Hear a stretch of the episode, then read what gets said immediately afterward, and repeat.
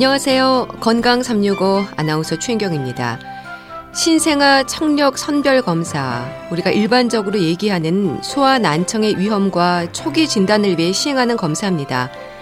소리를 듣는 기능에 이상이 없는지, 문제가 있다면 언제 어떤 방법으로 치료할 수 있는지를 판단하고 결정하는데요. 때로 보청기 치료가 필요할 수도 있다고 합니다. 자, 아이가 성장하면서 청각 이상으로 인한 문제는 없는 건지 오늘은 소아 난청에 대해서 알아봅니다. 그리고 사랑이 없이는 불가능한 일이죠. 장기 기증과 이식에 대해서도 살펴보겠습니다. 통계적으로 1시간에 1명씩 장기 이식 대기자가 생긴다고 하는데요. 장기 기증과 이식 어떤 의미일까요? 함께 하시기 바랍니다. 건강365 이선희의 겨울 애상 듣고 시작하겠습니다. 난청이라고 하면 노인성 난청을 떠올리지만 소아 난청의 위험에도 관심을 가져야 한다는 지적입니다. 조기 발견해서 초기 치료할수록 아이의 언어는 물론 인지 발달에 도움이 된다고 하는데요. 소아 난청의 위험 어떻게 알 수 있을까요? 한림대 강남성심병원 이비인후과 박수경 교수와 함께합니다. 교수님 안녕하세요. 예, 안녕하세요. 네, 교수님, 소아 난청이 비교적 흔하다고 봐야 할까요? 흔치는 않을 것 같기도 한데요. 어떻습니까? 그래도 비교적 흔합니다. 신생아 난청의 경우는 선천적 질환 중에 발생률이 높은 질환이거든요. 네. 국내 연구에 따르면 중등도 이상의 난청을 가진 아이들은 신생아 1000명당 5명에서 6명 정도 발생을 하고요. 그다음에 취학 전 아동, 학교를 초등학교 들어가기 전까지의 보고는 국내에는 없지만 국외에서 보고한 거에 따르면 1000명당 9명에서 10명 정도 알려져 있습니다. 네. 만약에 중이염이나 그런 일시적으로 발생하는 전음성 난청이라고 있거든요. 이 경우까지 포함하면 전체 소아의 약 14%가 경험하기 때문에 흔한 질환이라고 할 수 있죠. 네, 적지 않은 발생률인데 소아 난청이라는 진단을 받으면 부모들은 많이 당황할 텐데 어떻습니까? 예, 맞습니다. 사실 신생아나 영아기에 특히 영구적으로 난청이 있다고 하면 네. 매우 당황하시죠. 일단 결론적인 말씀부터 듣고 싶은데요. 조기에 발견해서 초기 치료가 이어지면 아이가 성장하면서 청각 이상으로 인한 문제는 없을까요? 난청이 있는 경우의 치료 목적은 정상적인 언어 발달을 하는데 목적이 있거든요. 네. 그래서 난청의 종류와 정도에 따라 치료 방법이 달라질 수는 있지만 조기에 난청을 발견하고 적극적으로 치료를 하시면 네. 정상 아이들과 마찬가지로 일상생활과 학교에 다닐 수가 있기 때문에 큰 문제는 없습니다. 네, 그만큼 초기 치료가 중요하군요. 네. 이 소아 난청을 얘기할 때 신생아 난청이라는 말도 하거든요. 빠른 치료가 네. 중요한 만큼 신생아일 때부터 난청의 위험을 확인해야 한다는 그런 의미인가요? 네, 맞습니다. 그런 이유는 아이가 출생할 때는 달팽이가는 성장이 되어서 완성이 돼서 출생을 하지만 아이가 뇌는 청각뇌는 발달을 아직 하지 않았거든요. 네. 그래서 소리가 들리는 만큼 청각뇌가 발달하기 때문에 소리를 잘 듣는 게 중요합니다. 그래서 네. 태어날 때부터 신생아 시기부터 이를 검사를 해주는 것이 필요하죠. 그래서 난청의 위험을 확인하기 위해서 신생아 선별 검사를 실시한다고 들었는데요. 이건 네. 모든 신생아들에게 해당하는 겁니까? 네, 그렇습니다.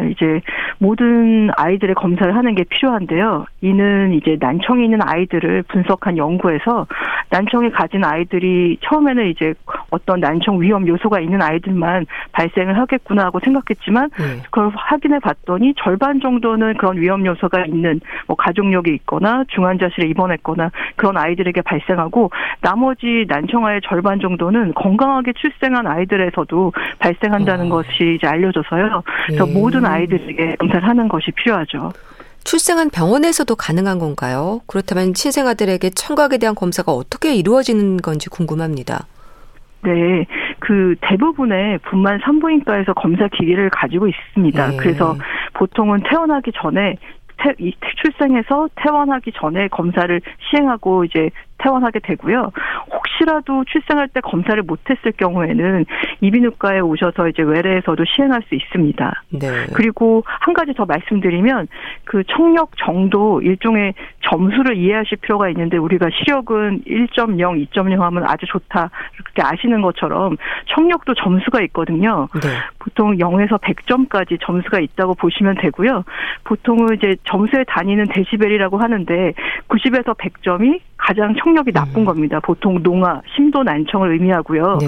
0점이 제일 거꾸로 제일 잘 듣는 청력을 의미합니다.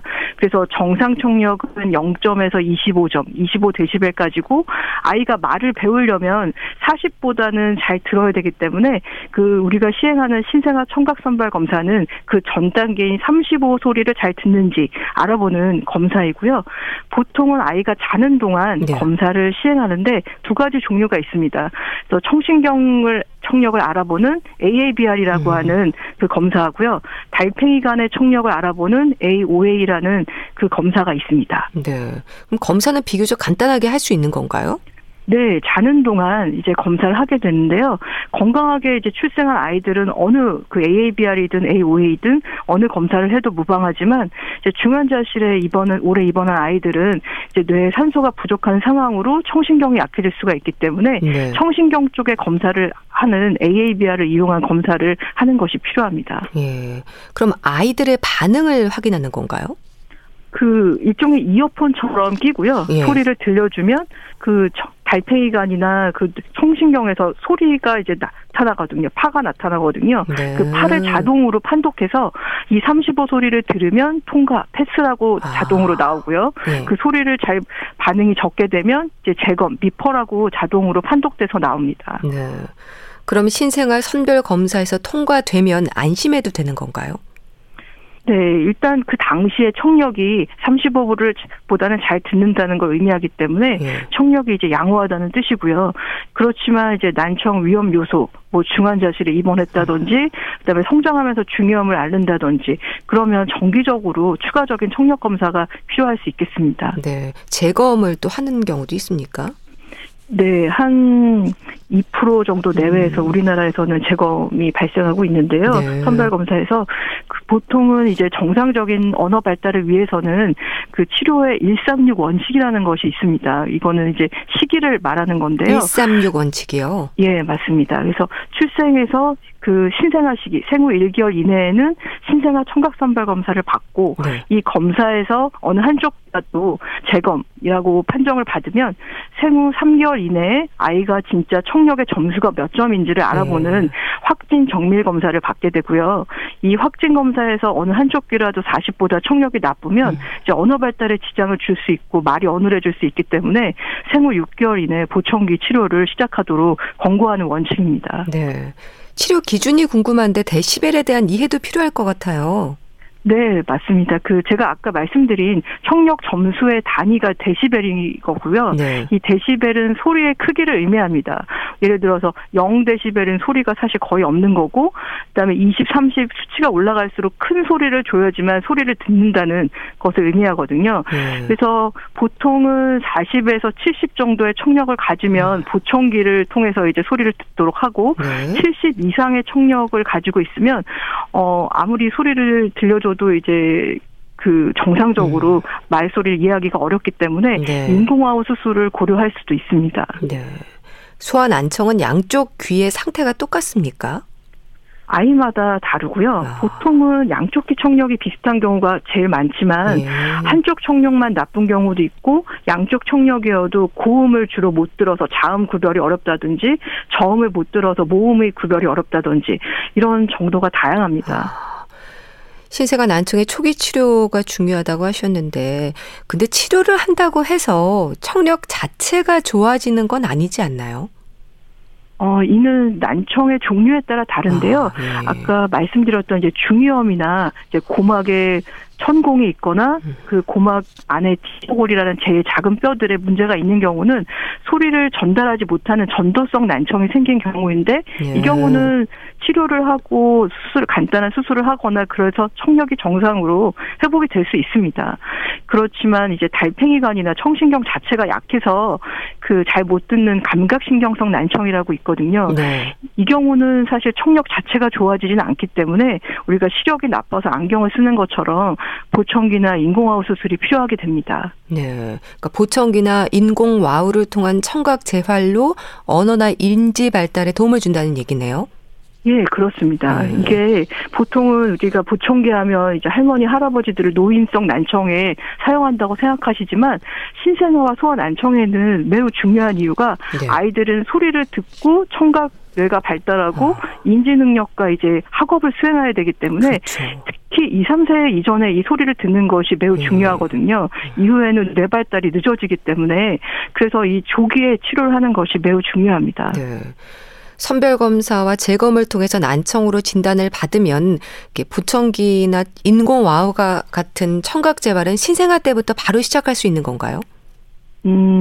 결론부터 말씀드리자면 신생아 때부터는 시작하진 않고요. 네. 이제 왜냐하면 위에서 말씀드린 136 원칙에 따라서 진행하는데 보통은 이제 정밀 청력 검사라는 게 그 35소리만 들려주는 게 아니라 90부터 시작해서 아이가 이제 청신경의 반응이 나타날 때까지 시행하는 ABR이라는 확진 검사를 하게 되거든요. 네. 이 검사는 이제 자면서 하는 검사가 아니라 이제 아가 수면제를 먹고 충분히 한두 시간 자야 되기 때문에 자연수면이 아니라 그래서 이제 이 검사를 아주 자주 할 수는 없습니다. 그래서 네. 보통은 한두 달 간격으로 두 번 정도 정밀 청력 검사를 해서 아이가 최종으로 난청이 판정이 되면 이제 보청기를 착용을 하기 때문에 보통은 이제 6개월 이전에 하지만 신생아 이후에 검사를 하고 착용을 하게 되죠. 네.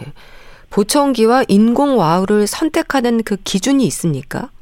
네, 있습니다. 그래서 보청기는 청력이 어느 정도 이제 살아있어서 남아있는 청력을 이용해서 이제 들을 수 있는 장치인데요. 네. 보통은 청신경이 이제 40에서 그 청력의 정도가 70 사이일 때 그 이 보청기를 착용하게 되고 보통은 우리가 이어폰처럼 귓구멍 외이도에 이제 끼우는 이어 팁이 있는 게 특징입니다. 보청기는 그렇지만 이제 인공와우는 남아있는 청력이 약해서 외부에서 아무리 소리를 이제 크게 들려줘도 들을 수가 없는 단계이기 때문에 네. 수술을 통해서 이제 달팽이관에 전극처럼 생긴 임플란트를 삽입해서 소리를 전기 에너지로 바꾸어서 청신경을 자극하는 장치거든요. 네. 그래서 귓구멍에 끼우는 이제 이어 팁은 없고 외부 소리를 수술한 장치로 전달하는 그 자석처럼 생긴 것을 이제 머리에 붙이게 되겠죠. 네. 근데 보청기도 그렇고 인공와도 그렇고 생후 6개월 이후부터 시행이 된다는 게 과연 잘 될까 싶기도 한데 위험하거나 복잡하진 않은가요? 네, 우리가 일종의 보청기는 이제 제가 쉽게 말씀드리자면 일종의 블루투스 이어폰이라고 생각하시면 됩니다. 그게 사실 위험하지는 않잖아요. 네. 그래서 보청기를 이제 이어폰처럼 생긴 그것을 이제 귀에다 꽂으면 우리가 들리는 소리를 더 크게 우리가 잘 못 듣는 주파수 때 영역을 잘 들을 수 있도록 조정해주는 장치이기 때문에 네. 그렇게 위험하진 않고요. 그리고 아이의 청력도에 따라서 이제 프로그램을 조정해서 착용하게 됩니다. 그런데 문제는 이제 보청기나 인공화학 모두 전자제품이기 때문에 네. 건전지가 소모되거나 아이가 이제 물거나 던지거나 하면 이게 그럴 수 있겠네요. 그 일리품 하는 건 아니니까 이게 고장날 수 있으니까요. 처음에 이제 적응 기간 동안 그 외국 같은 경우는 이제 비행기 조종사 모자처럼 된 것을 아이에게 이제 모자를 씌워서 끈으로 이렇게 목에다가 매주면 아이가 이제 잡아 뜯거나 아니면은 그렇게 할 수가 없고 처음에 아이가 이제 이걸 끼면 잘 들린다는 것을 이제 인지하게 되면 나중에는 네. 그런 빈도가 점점 줄어듭니다. 그래서 적응하도록 이런 모자를 이용하는 게 일종의 팁이라고 할 수 있죠. 네. 아이들에게도 적응 기간이 필요하겠네요. 네, 맞습니다. 보통은 어른들도 그렇고 보청기는 처음 이제 어른들도 끼자마자는 아우 시끄럽고 불편하다 이제 그렇게 하시거든요. 이게 내가 이제 안 듣던 주파수 때 소리를 크게 듣다 보니까 처음에는 이제 시끄럽다는 느낌이 들지만 이게 점점 소리가 이제 언어로 바뀌면서 뇌가 이제 조금씩 바뀌게 됩니다. 이걸 가소성이라고 하는데 네. 뇌가 이제 소리를 언어로 느낄 때까지 적응하는 기간이 보통 한 2달 정도 걸리고요. 적어도 8시간씩 매일매일 착용하는 걸 2달 정도 하시도록 저도 권고를 하고 있고요. 네. 그리고 인공화호는 이제 사실 아이가 말을 배우기 전에부터 이제 수술을 하는 경우가 대부분이기 때문에 아이가 정상적으로 언어 발달할 때까지 적어도 3년 이상 그 수술을 하고 네. 맵핑이라는 그 프로그램을 조절해주고 언어 치료를 하는 것이 필요합니다. 네. 그 보청기나 인공화호는 그럼 평생 해야 하는 건가요? 네, 그렇습니다. 우리 그 안경도 눈이 나빠지면 평생 착용하는 것처럼 보청기나 인공화호도 평생 착용하죠. 그렇군요. 알겠습니다. 네. 자, 소아 난청에 대한 말씀을 듣고 있는데요. 이런 질문을 하신 분도 있거든요. 들어보시죠. 아이를 키우면서 늘 조심스럽잖아요. 그런데 주변에서 아이가 중이염에 걸리지 않도록 조심하라는 거예요. 중이염을 자주 앓을수록 소아 난청이 될 수 있다는 말을 하더라고요. 그래서 아이 목욕시킬 때도 귀에 물이 들어가지 않게 조심하고 있는데 초등학생이 되기 전까지 아이가 혹시 난청의 위험이 없는지 살펴봐야 한다는데 뭘 어떻게 살펴봐야 하는지 잘 모르겠더라고요. 네. 교수님, 우선 이게 맞는 얘기인지부터 알려주시면 좋겠는데요. 네. 아이를 목욕시킬 때 귀에 물이 들어가지 않도록 조심해야 한다는 말을 엄마들이 많이 하긴 하는데 중이염과 목욕하면서 물이 들어가는 것과는 상관없지 않나 싶기도 하는데 어떨까요? 네, 사실 큰 상관은 없습니다. 다만 이제 귀 외이도는 우리가 산성으로 되어 있거든요. 네. 그래서 귀를 일부러 비누로 닦지만 않으신다면 이제 비누는 대부분 알칼리성이기 때문에 그 외이도의 체질이 바뀌어서 이제 외이도염을 유발할 수 있거든요. 그런 차원에서 이제 비눗물이 들어가지 않도록 조심하는 건 좋지만 일부러 뭐 깨끗한 물에 목욕시킬 때도 물이 들어가게 하지 않는다거나 그렇게 주의하실 필요는 없겠습니다. 네. 일단 중이염에 대한 이해도 필요할 것 같습니다. 중이염은 비교적 흔하다고 알고 있는데요. 아이가 중이염을 자주 앓을수록 난청의 위험이 생긴다는 건 맞는 얘기인가요? 네, 그렇습니다. 이는 이제 중이염을 자주 앓으면 이제 이로 염증이 심한 경우에는 고막이 녹을 수도 있고요.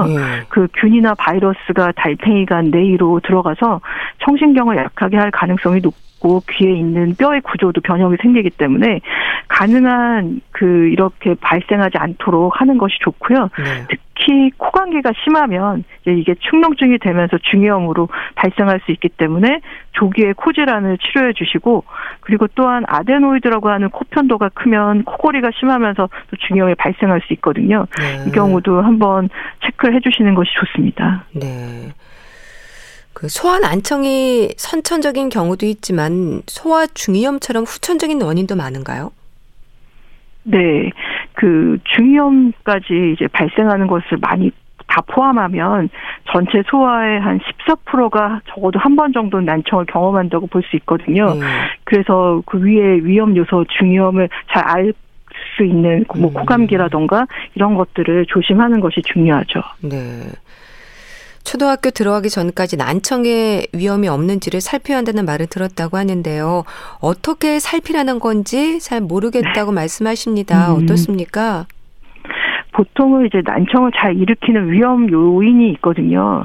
가족 중에 이제 어릴 때부터 난청을 앓았던 난청 가족력이 있다든지 아니면 신생아 중환자실에 5일 이상 입원을 했다든지 그다음에 외상을 앓았다든지 뭐 항생제나 뭐 다른 이뇨제를 사용한 경험이 있다든지 이런 위험 요인이 있는 경우에는 정기적으로 한 1년에 한 번 정도는 그 청력 검진을 하는 게 필요하고요. 네. 만약에 이런 위험이 없다 그러면 이제 요즘에는 국가에서 영유아 건강 검진에 청각 문진도 있거든요. 그런 걸 통해서 이제 정기적으로 봐주시고 초등학교 들어가기 전에 한 번 정도 정확한 청력 검사를 해주시면 되겠습니다. 네. 또 소아 난청으로 보청기나 인공와우 치료를 받고 있는 아이의 부모, 또 형제, 자매, 그리고 주변에서도 배려할 수 있는 부분들이 있지 않을까요? 네, 그렇습니다. 이게 일반적으로 보청기는 이제 노인분들이 하시는 걸로 생각하시고 사실 보호자분들도 거부감을 갖고 받고 안 하시려는 분들도 계시거든요. 네. 오히려 이제 이런 것들이 이제 아이들이 초등학교 들어가면 그걸 같이 부끄러워하거나 그럴 수 있는데 그 보호자분들도 우선 이게 안경처럼 아무렇지도 않게 생활을 편리하게 해주는 기기라고 생각해 주시면 좋겠고요. 네. 혹시 청취자분들 중에 선생님께서 계시다면 친구들이 놀리지 않도록 격려해 주시고 간혹 보청기를 착용한 아이가 잘 못 듣는다면 불러도 대답이 없거나 그런다면 이제 건지가 다 되진 않았는지 입구가 막히진 않았는지 같이 세심하게 점검해 주시면 좋겠습니다. 관심과 배려가 필요하겠네요. 네, 맞습니다. 임신부를 비롯해서 소아 난청에 대한 자세한 정보를 접할 수 있는 방법, 홈페이지 같은 게 있습니까? 네, 있습니다. 그 신생아 청각선별검사도 2018년부터 건강보험 적용돼서 입원할 때는 무료로 하고요. 그다음에 외래에서는 한 10에서 20%를 내거든요. 또한 확진검사도 국가에서 본인 부담금을 7만 원까지 지원해주고 3세 이전에는 보청기에 대해서도 내년부터는 양측 보청기를 262만 원까지 지원하고 있습니다. 네. 그렇기 때문에 이러한 것을 이제 보건소를 통해서 그 알아보셔도 되고요. 신생아 청각선별검사 온라인 교육 사이트라고 있습니다. hearingscreening.or.kr이라고 그 사이트에 들어가시거나 대한청각학회에서도 서로 링크가 되어 있기 때문에 이를 통해서 아실 수도 있고요. 또한 우리의 아이의 건강 상태랑 언어 상태를 전반적으로 보시길 원하신다면 영유아 건강검진을 국민건강보험에서 그 문진표나 발달 검사지를 다운받을 수 있거든요. 그걸 통해서 체크를 하셔도 됩니다. 네. 자, 오늘 크리스마스인데요. 진료실에서도 많은 소아 환자들을 만나시잖아요. 네. 주로 소아 환자들을 만나는 이비인후과 전문의로서 아이들에게 크리스마스 인사 한 말씀 하시죠? 네. 우선 이렇게 뜻깊은 성탄절에 이 유소아 난청에 대해서 말씀드리게 돼서 영광이고요. 신생아나 유소아 난청은 어떻게든지 의학의 발전으로 여러분의 아이가 듣게 할 수 있습니다. 여느 아이들처럼 생활하고 학교 다닐 수 있고요. 혹시 아이가 잘 못 들어서 걱정하시는 부모님들이 계시다면 희망을 가지시고 아이가 적극적으로 치료받을 수 있도록 도와주셨으면 합니다. 그래서 또한 이거에 대해서 많은 이제 정부에서도 지원을 하려고 노력하고 있고요. 모두 행복한 성탄절 되십시오. 감사합니다. 네, 오늘은 소아 난청에 대해서 알아봤는데요. 한림대 강남성심병원 이비인후과 박수경 교수와 함께했습니다. 말씀 잘 들었습니다. 감사합니다. 감사합니다.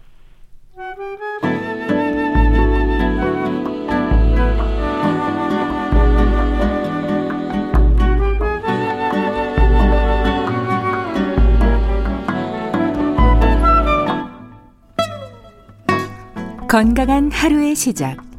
KBS 라디오 건강365 최윤경 아나운서의 진행입니다.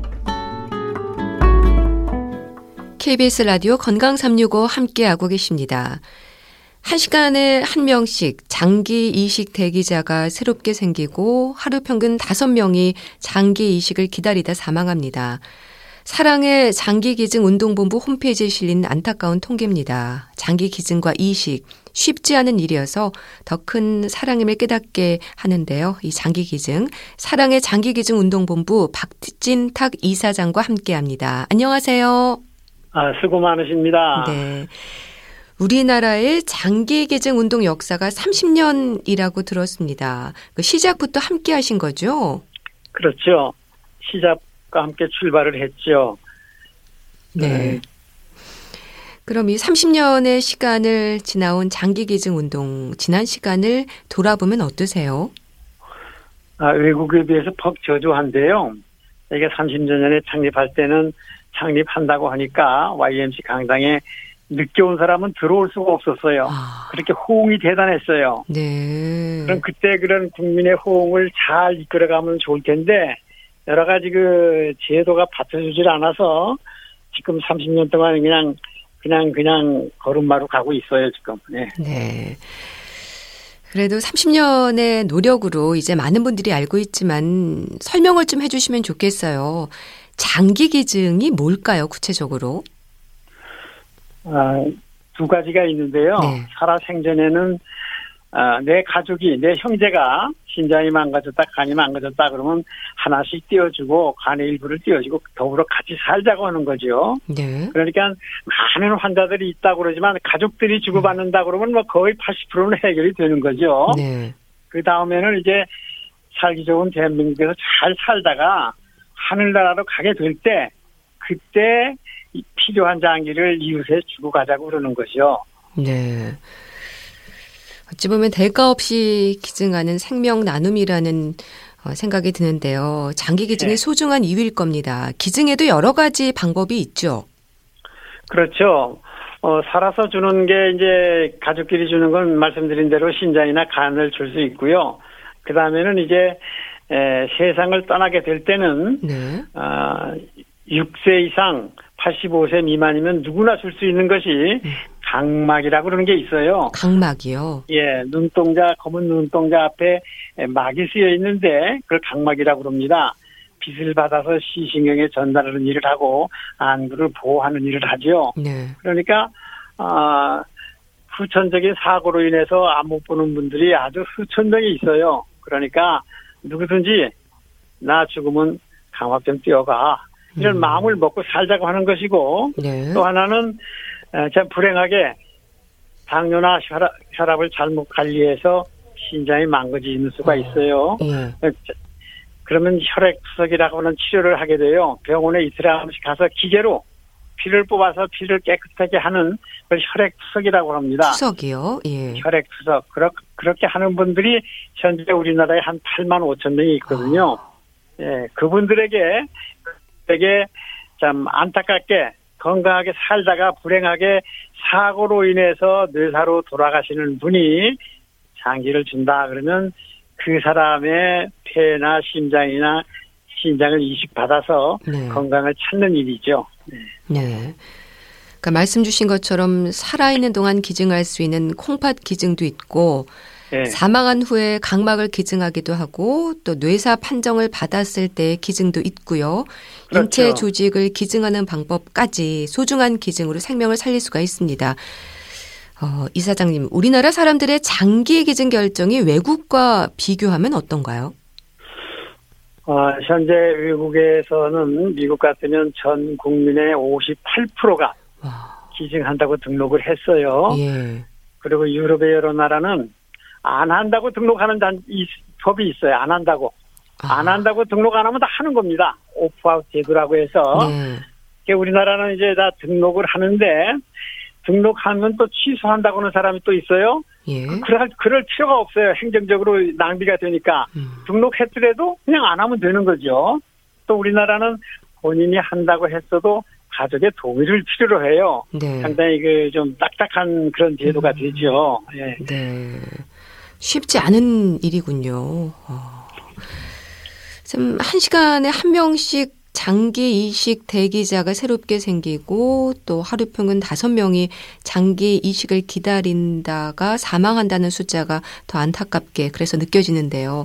그렇죠. 예. 그래도 장기 이식 수술이 해마다 4천 건 이상 이루어진다고 들었습니다.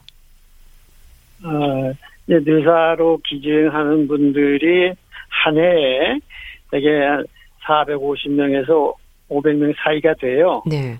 뇌사로 돌아가시는 분들이 그분들한테서 이제 받는 것이 뇌사로 돌아가시는 분이 9개 장기를 기증한다고 하는데 실제로 기증하는 거는 한 사람이 한 4개 정도 평균이 돼요. 네. 왜냐하면은 뇌사가 됐다고 할 때 가족들이 결심하기가 어렵거든요. 가족들이요. 늦게 결심하면은 그 사이에 장기가 많이 망가지고 네. 신장의 경우가 제일 늦게 망가진다고 그래요. 그러니까 되도록이면 빨리 결심해주면 9개를 다 쓸 수 있고 기다리는 시간이 좀 가니까 평균 4개를 기증하는 그런 통계죠. 예. 네. 참 생애 끝에 있는 환자들에게 생명과 희망을 주는 일이 장기 기증인데요. 예. 기증 의사를 가진 분들이 가장 궁금해하는 부분은 뭔가요? 예, 뇌사로 인해서 기증을 했어요. 네. 기증하면은 참 어렵게 결심해서 기증을 했는데 우리 부모가 우리 아들 딸들이 기증을 했는데 받은 사람이 누군가 좀 궁금해할 거잖아요. 그러니까 분이요. 예. 받은 분이 누가 받았다고 하는 것만 좀 알려주면 그 사람이 건강하게 살고 있다 그러면 기증한 보람이 있잖아요. 네. 외국에서는 받은 사람이 누구누구라고 가르쳐줘요. 중간 기관을 통해서. 그리고 좀 지나면 그 중간 기관에서 편지를 서로 주고받는 걸 다 편지를 보고 부작용이 없도록 해요. 네. 그러다가 만나기를 원하면 또 만나게까지 해주는 거예요. 네. 그러면 이제 참 어렵게 결심해서 기증을 했는데 우리 딸이 기증암으로 해서 다른 딸이 기증을 받아서 건강하게 살고 있다 그러면 얼마나 보람이 있어요. 그렇죠. 그런 제도를 우리가 도입을 해야 장기운동이 활발해지는데 네. 부작용이 있을까 봐 해보지도 않고 미리 전혀 누가 받았다는 것조차도 안 가르쳐주니까 기증한 분들이 굉장히 답답해하는 분들이 많죠. 예. 이제 그럼에도 불구하고 우리는 기증한 사람들을 우리가 알게 되잖아요. 언론을 통해서. 네. 그분들을 좀 오시라고 그래서 그분들을 위로하는 프로그램을 굉장히 많이 하고 있죠. 그래서 저희들이 그걸 유가족 모임을 도노 패밀리라고 해서 그분들에 의한 행사를 많이 하기도 하고 네. 내년에는 서울시에서는 저희가 제안을 해서 남산공원이나 청계천이나 하늘공원이나 이런 곳에 그 뇌사자 가족들을 기념하는 참 좋은 일을 했습니다. 네. 국가적으로 얼마나 보탬이 됩니까? 그래서 그런 사람들을 위한 추모 공원을 좀 만들려고 그렇게 노력을 하고 있습니다. 예. 근데 이 방법이라든지 기증서를 작성하고 난 뒤에 그 마음이 바뀌거나 할 수도 있을 텐데요. 이럴 때 번복을 해도 되는 건지 이런 부분들도 좀 궁금해하실 것 같습니다. 아니, 마음이 바뀌면 할 수 없죠. 뭐 번복한다고 마음만 먹으면 되지. 이제 등록을 했어요. 근데 이제 서면으로 등록을 했는데 나 취소할 거니까 취소해 주세요. 그러면은 뭐 취소가 되지만 그 과정에 쓸데없는 행정적인 낭비가 되거든요. 그러니까. 네. 안 하면 되는 거죠. 또 했다고 해도 우리나라의 경우는 본인이 한다고 하는 게 분명해도 가족이 동의하지 않으면 또 할 수가 없어요. 가족의 네. 동의를 필요로 하는 거죠. 물론 외국 같으면은 아까도 말씀드렸습니다만은 안 한다고 등록하는 사람 다 하는 정도의 것이라 그러면 본인이 한다고 했으면 뭐 두말할 것도 없이 가족들이 야, 참 좋은 결정했네. 미처 몰랐구나. 하겠습니다. 그런 추세로 가야 되는 거죠. 예. 그럼 기증 의사를 가진 분들 같은 경우는 어떻게 또 기증에 대한 그 표현을 할 수 있는 건가요? 어떤 방법이 있습니까? 저희들이 서울의 경우는 지하철역마다 기증할 수 있는 그 유인물을 다 갖다 놨습니다. 예. 다 갖다 놨어요. 근데 그 200여 전철역에 다 갖다 놨는데 그 용지를 갖다 써서 내는 분들의 손가락으로 쉴 정도예요. 네. 예, 기증이고. 또 하나는 1588, 1589 저희 전화로 주시면 우리가 자세한 안내서와 함께 등록서를 보내드리죠.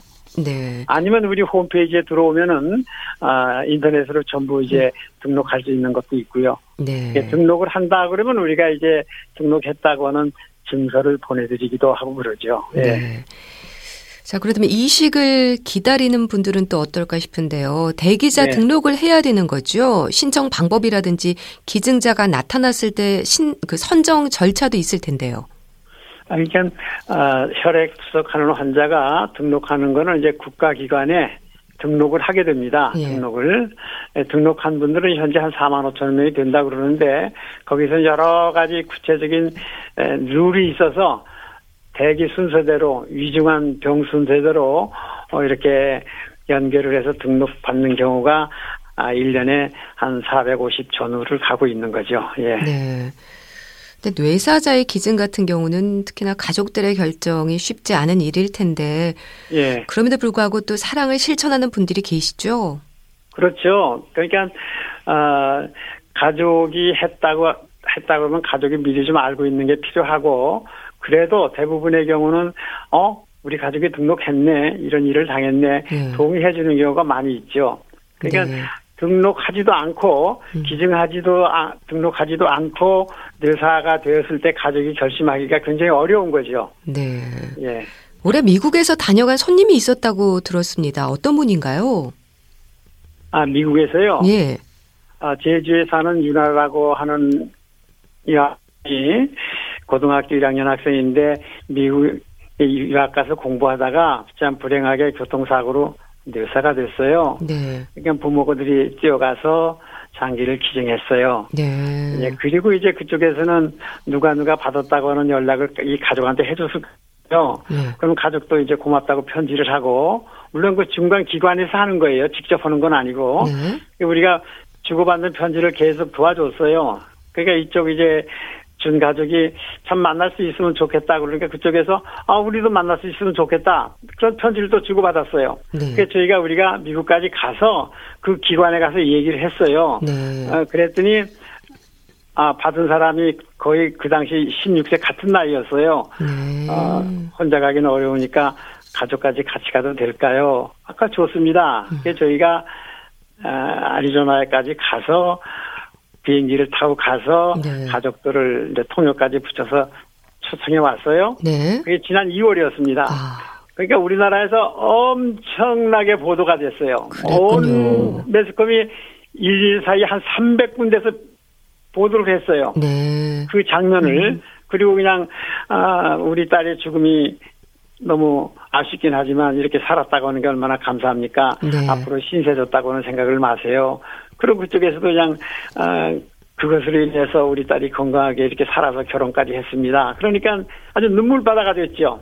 그래서 너무나 많이 이런 그 메아리를 쳤기 때문에 이제 우리나라에서도 뇌사 가족과 이식받은 사람과 이렇게 서로 만날 수 있는 네. 편지를 주고받는 그런 것을 하자라고 하는 게 공감을 해서 국회에서 지금 발의가 되어 있습니다. 네. 아직 다루지는 못했지만 네. 머지않아 그렇게 되리라고 생각을 하죠. 예. 네. 참 얼마나 고맙고 다시 사는 삶에 대한 감동이 있을까 짐작하게 되는데요. 네. 이식자들의 그 감사의 마음이 담긴 편지가 온라인에 전시되고 있다면서요. 네, 저희가 그래서 준 사람은 누군지 모르지만 네. 받은 사람들로 하여금 온라인으로 그 받았을 때 그 감동, 감격 네. 이런 걸 좀 써서 주세요. 그래서 많은 분들이 좀 써왔어요. 네. 네, 그래서 그걸 전시도 하고 그걸 묶어서 책으로 지금 만들었습니다. 네. 네, 받은 사람들의 그 심정을. 네. 나의 영웅 고맙습니다. 이식자들의 네. 편지 40여 점이 전시되고 있다고 하니까 홈페이지를 네. 방문해 보시면 좋겠는데요. 그렇죠. 자, 그중에 한 분입니다. 심장 이식을 받은 분인데 부산에 네. 살고 있는 분이시죠. 좀 소개를 해주세요. 예, 부산에서요. 네. 예, 그분이 이제 어려움을 겪다가 이제 뇌사로 인해서 신장을 받은 분인데 네. 그분이 이제 그 심정을 아주 간곡하게 표현한 이제 그런 내용이죠. 예. 네. 자, 그럼 어떤 내용인지 심장 이식을 받은 김지은 씨 마음을 직접 들어보시죠. 네. 안녕하세요. 저는 부산에 사는 32살 김지은입니다. 유가족 분들께서 어려운 결정이셨을 텐데 심장을 기증해 주셔서 너무나도 감사드립니다. 감사하다는 말을 100번, 1000번 해도 저희 마음이 온전히 전해지지 않는 것 같습니다. 이식을 받고 한동안은 솔직히 말해서 마냥 기뻐할 순 없었습니다. 다시 뛰는 심장에 트이는 숨통에 모든 것이 완벽할 것만 같았는데 기증해 주신 분의 생각이 마음에 항상 걸렸거든요. 저에게는 9월 14일이 다시 태어난 좋은 날이지만 매년 돌아오는 이날 슬픔과 그리움으로 얼마나 마음고생이 많으실까 생각하니 눈물이 나더군요. 순간순간마다 새로운 일을 시작할 때마다 항상 심장에 손을 올리고 기증자분의 숭고한 희생에 감사드리고 있습니다. 당신의 희생 덕에 저에게는 사랑하는 가족이 생겼습니다. 어제 크리스마스 이브인 24일 우리 아기가 세상에 태어난 지 100일이 되는 날입니다. 기증자님 덕분에 저는 세상에서 가장 특별하고 소중한 또 하나의 생명을 선물 받았습니다. 정말 저에게는 제2의 인생과 가족과 미래를 안겨주신 것에 대해서 정말 다시 한번 감사드립니다. 하루하루 1분 1초를 허투루 쓰지 않으며 기억하고 또 기억하겠습니다. 그리고 기증자분의 가족분들도 쉽지 않을 결정이셨을 텐데 어려운 결정을 해주셔서 다시 한번 더 감사드립니다. 누군가의 시작이 되어 다시 한번 살아갈 수 있는 희망을 주셔서 감사합니다. 기증자 가족분들의 가정에 항상 행복과 평안이 가득하길 기도하겠습니다. 네. 기증자의 가족을 생각하면 마음이 편치 않지만 그래서 매일매일을 열심히 사랑한다는 말씀을 주셨습니다. 어제가 아이 100일이었다고 하시는데요. 축하드리고 건강하게 잘 성장할 수 있기를 바라겠습니다. 이사장님, 김지은 씨처럼 심장 이식 후에 출산을 한 게 국내 2번째라고요. 신장을 받아서 건강 회복하고 결혼해서 아기 낳은 사람은 몇 사람이 있는데 네. 이 경우는 심장을 이식받은 거예요. 네, 심장을요. 네, 심장이 아니라 심장, 네. 받은 심장을 이식받고 건강이 회복이 더 출산한 것은 국내 2번째라고 하는 거죠.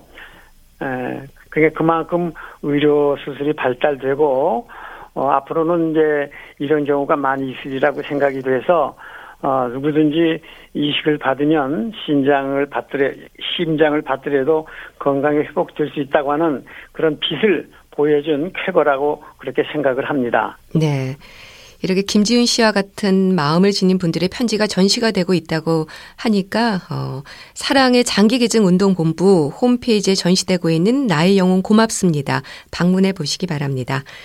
오늘 말씀 잘 들었습니다. 사랑의 장기기증운동본부 박진탁 이사장과 함께했습니다. 말씀 감사합니다. 감사합니다.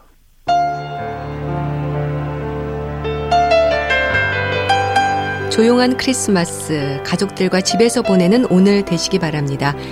유니세프 어린이 합창단의 러브 컨커스 에브리띵 들으시고요. 저는 내일 다시 오겠습니다. 건강365 아나운서 최인경이었습니다. 고맙습니다.